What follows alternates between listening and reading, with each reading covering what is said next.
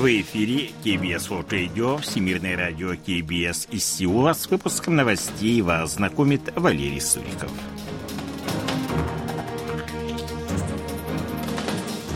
Основные темы этого выпуска – цель нападения на лидера оппозиции Ли Джеймена помешать ему стать президентом. Представители Республики Корея и НАТО обсудили вопросы сотрудничества. Сеул обеспокоен сообщениями о северокорейском оружии в секторе Газа.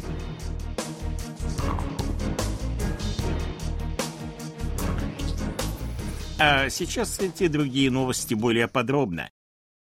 Нападавший, нанесший ножевые ранения лидеру оппозиционной демократической партии Тубору Ли Джеймёну совершил нападение с целью помешать ему стать президентом. Как сообщил 10 января представитель полицейского управления Пусана, 67-летний преступник по фамилии Ким, передан органам прокуратуры для дальнейшего расследования и предъявления обвинения в покушении на убийство. Лиджимен получил ножевое ранение в шею.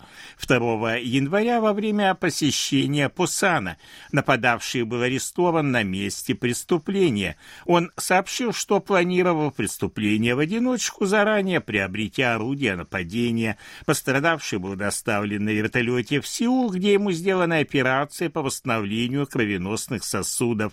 10 января Ли Джемион был выписан из больницы и продолжит лечение дома. 9 января председатель Объединенного комитета начальников штабов вооруженных сил Республики Корея адмирал Ким Мён Су и председатель военного комитета Организации Североатлантического договора НАТО адмирал Роб Бауэр обсудили по телефону вопросы сотрудничества. Они согласились с тем, что безопасность Атлантического региона неотделима от безопасности Индо-Тихоокеанского региона. Как отметил Ким Мён Су, ядерные ракетные угрозы Севера Северной Кореи создают проблемы миру и безопасности во всем мире. Участники разговора обсудили также повестку предстоящего 16-17 января заседания руководителей оборонных ведомств стран-членов НАТО. Республика Корея не является членом организации, но была приглашена на встречу.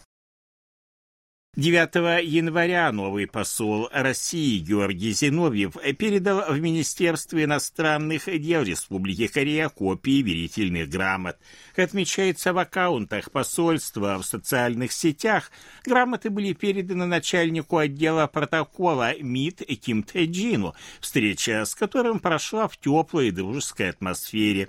Стороны выразили совместное желание работать над развитием южнокорейско-российских отношений.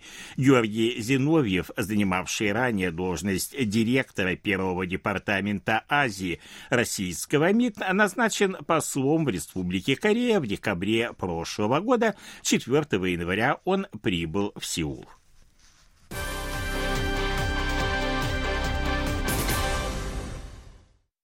Поскольку Республика Корея является главным врагом КНДР, приоритетом Пхеньяна в отношениях с ней является укрепление военного потенциала для самообороны и сдерживания янерной войны. Как сообщает агентство ЦТАК, лидер Северной Кореи Ким Чен Ын сделал данное заявление в ходе состоявшегося 8-9 января посещения предприятия по производству боеприпасов. Если Сеул попытается использовать вооруженные силы против КНДР, КНДР или поставить под угрозу ее суверенитет и безопасность, мы без колебаний уничтожим Южную Корею, мобилизовав все средства и силы, имеющиеся в наших руках, отметил Ким Чон Ын. Он выразил удовлетворение по поводу начала производства новых видов вооружений и боевой техники, призвав повысить производительность ради укрепления боеготовности страны, сообщает СТАК. Выступая в конце прошлого года на пленуме Центрального комитета Трудовой партии Кореи, он охарактеризовал межкорейские отношения как отношения двух стран, враждебных друг другу, заявив, что нет никакого смысла добиваться примирения и объединения. Ким Чен Ын призвал активизировать усилия по подготовке к войне, поскольку США, как он заявил, осуществляют беспрецедентные конфронтационные шаги. Правительство Республики Корея выражает серьезную обеспокоенность в связи с сообщениями о применении боевиками палестинской группировки «Хамас» оружия северокорейского производства. Как заявил 9 января на брифинге представитель южнокорейского МИД Им Сусок, любые сделки с Северной Кореей, связанные с оружием, являются нарушением резолюции Совбеза ООН. Как сообщила 5 января радиостанция «Голос Америки», Хамас применяет северокорейское оружие. На представленных фотоснимках видно, что в средней части корпуса гранатомета F-7 нанесена комбинация букв корейского алфавита Хангыль и цифр. Подозреваемый в убийстве южнокорейского туриста на Гуаме, Тихоокеанской территории США, найден мертвым. Как сообщает 9 января агентство Associated Press со ссылкой на местную полицию, он покончил жизнь самоубийством и был обнаружен в автомобиле. Его сообщник, который находился за рулем автомобиля, задержан. Южнокорейский турист был убит 4 января в туристическом районе Тумон вооруженным грабителем.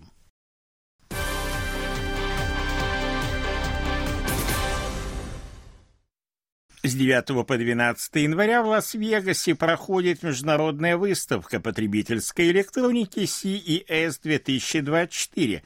На этот раз на ней представлено большое количество технологий мобильности будущего.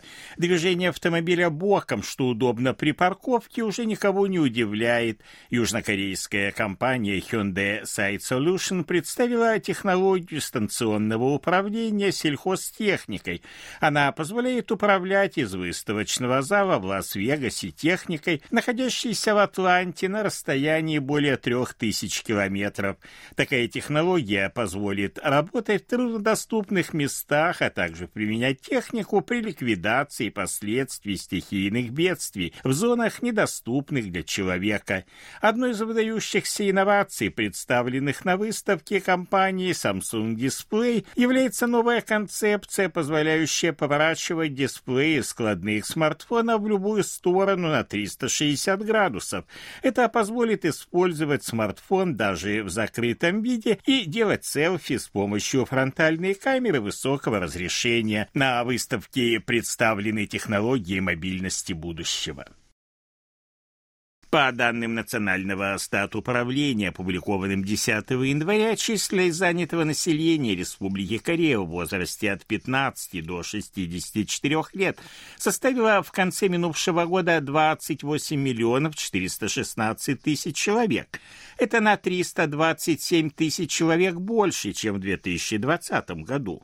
Уровень занятости среди южнокорейцев старше 15 лет составил 62,6%, на полпроцента выше, чем год назад. Это максимальный показатель с момента начала сбора соответствующей статистики в 1963 году. Уровень занятости населения трудоспособного возраста от 15 до 64 лет увеличился на 0,7% и составил 69 9,2%. Это также максимальный показатель в истории страны. Уровень безработицы составил в декабре минувшего года 2,7% на полпроцента меньше, чем год назад. 9 января в Сеуле прошла церемония провода в национальной сборной для участия в зимних юношеских Олимпийских играх, которые пройдут в провинции Канвондо. Республика Корея отправляет на юношеские игры команду численностью 153 человека.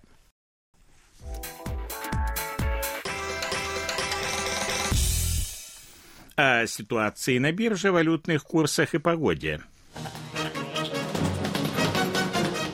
Главный индекс корейской биржи Коспи 2541,98 пункта, индекс биржи высокотехнологичных компаний Косдак 875 и 46 сотых пункта, 1320 вон за доллар, 1446 вон за евро. В Сеуле переменная облачность, ночью минус 6, днем плюс 3 градуса. Это были новости из Сеула.